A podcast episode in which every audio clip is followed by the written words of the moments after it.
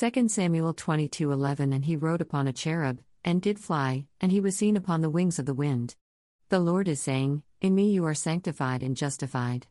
Your sins have been forgiven and you have been made a new creation. Walk in the victory that I have given you and be confident. Show the world you who walk with and who you believe in. Have no fear, for I am with you. My rod and my staff comforts you and leads you from glory to glory, victory to victory. Speak life and live it. If you speak death, depression will follow.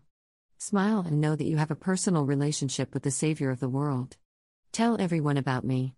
You will receive your crown. Do not allow the injustices of this world stop you from doing kingdom business. Stay busy but rest when I tell you to rest. Amen. twenty-two And David spake unto the Lord the words of this song in the day that the Lord had delivered him out of the hand of all his enemies, and out of the hand of Saul. two And he said, The Lord is my rock, and my fortress, and my deliverer. three The God of my rock, in him will I trust, he is my shield, and the horn of my salvation, my high tower, and my refuge, my Saviour, thou savest me from violence. four I will call on the Lord, who is worthy to be praised, so shall I be saved from mine enemies.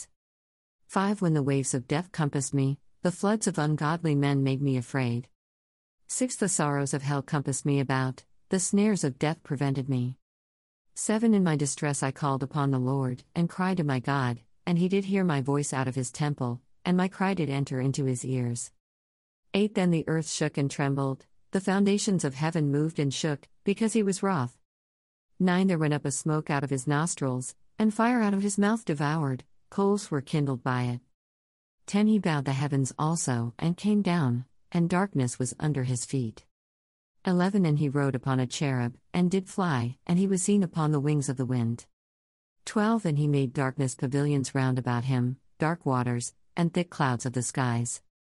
thirteen Through the brightness before him were coals of fire kindled.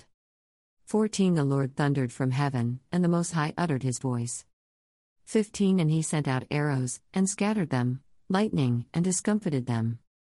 sixteen And the channels of the sea appeared, the foundations of the world were discovered, at the rebuking of the Lord, at the blast of the breath of his nostrils. seventeen He sent from above, he took me, he drew me out of many waters. eighteen He delivered me from my strong enemy, and from them that hated me, for they were too strong for me.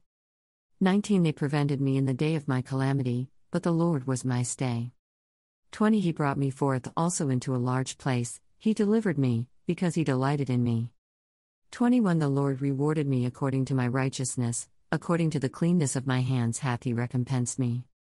twenty-two For I have kept the ways of the Lord, and have not wickedly departed from my God.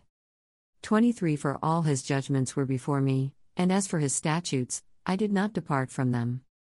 twenty-four I was also upright before him, and have kept myself from mine iniquity. twenty-five Therefore the Lord hath recompensed me according to my righteousness, according to my cleanness in his eyesight. twenty-six With the merciful thou wilt show thyself merciful, and with the upright man thou wilt show thyself upright. twenty-seven With the pure thou wilt show thyself pure, and with the froward thou wilt show thyself unsavoury. twenty-eight And the afflicted people thou wilt save, but thine eyes are upon the haughty, that thou mayest bring them down. twenty-nine For thou art my lamp, O Lord, and the Lord will lighten my darkness. thirty-four By thee I have run through a troop, by my God have I leapt over a wall.